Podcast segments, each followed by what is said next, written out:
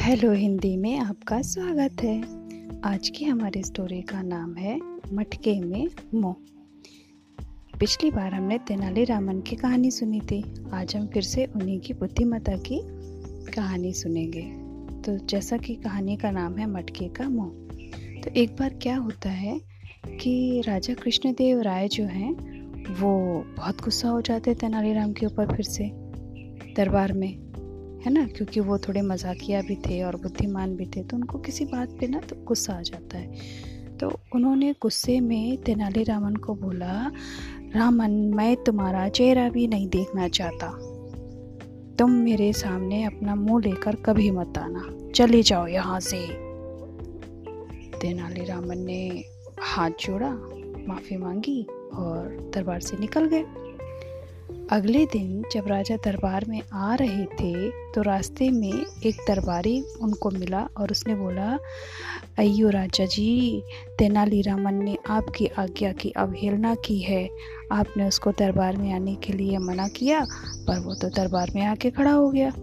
अब राजा को और ज़्यादा गुस्सा आया, गुस्से से आग बबूला हो गए। उन्हें बहुत गुस्सा आ रहा था कि मेरी बात कैसे नहीं मानी तेनाली ने। गुस्से में भरे हुए वो दरबार पहुँचे। दरबार पहुँचे तो वहाँ पे देखा कि जो तेनालीरामन हैं, उन्होंने अपने सिर के ऊपर एक मटका रखा हुआ है और उस मटके में अलग अलग चार तरह के जानवरों का फेस बना हुआ है। चार तरफ़ फेस बना है मतलब एक सामने, एक पीछे और दो साइड साइड में।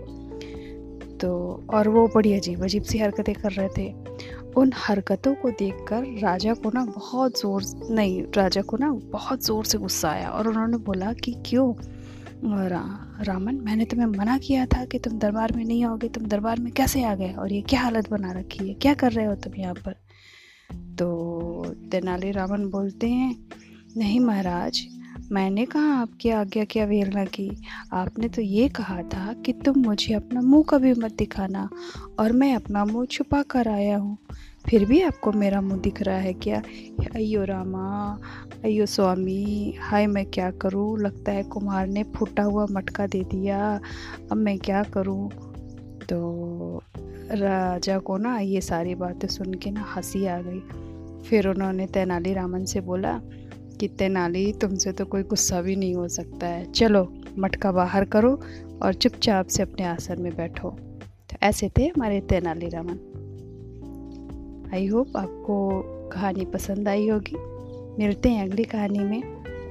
तब तक के लिए थैंक यू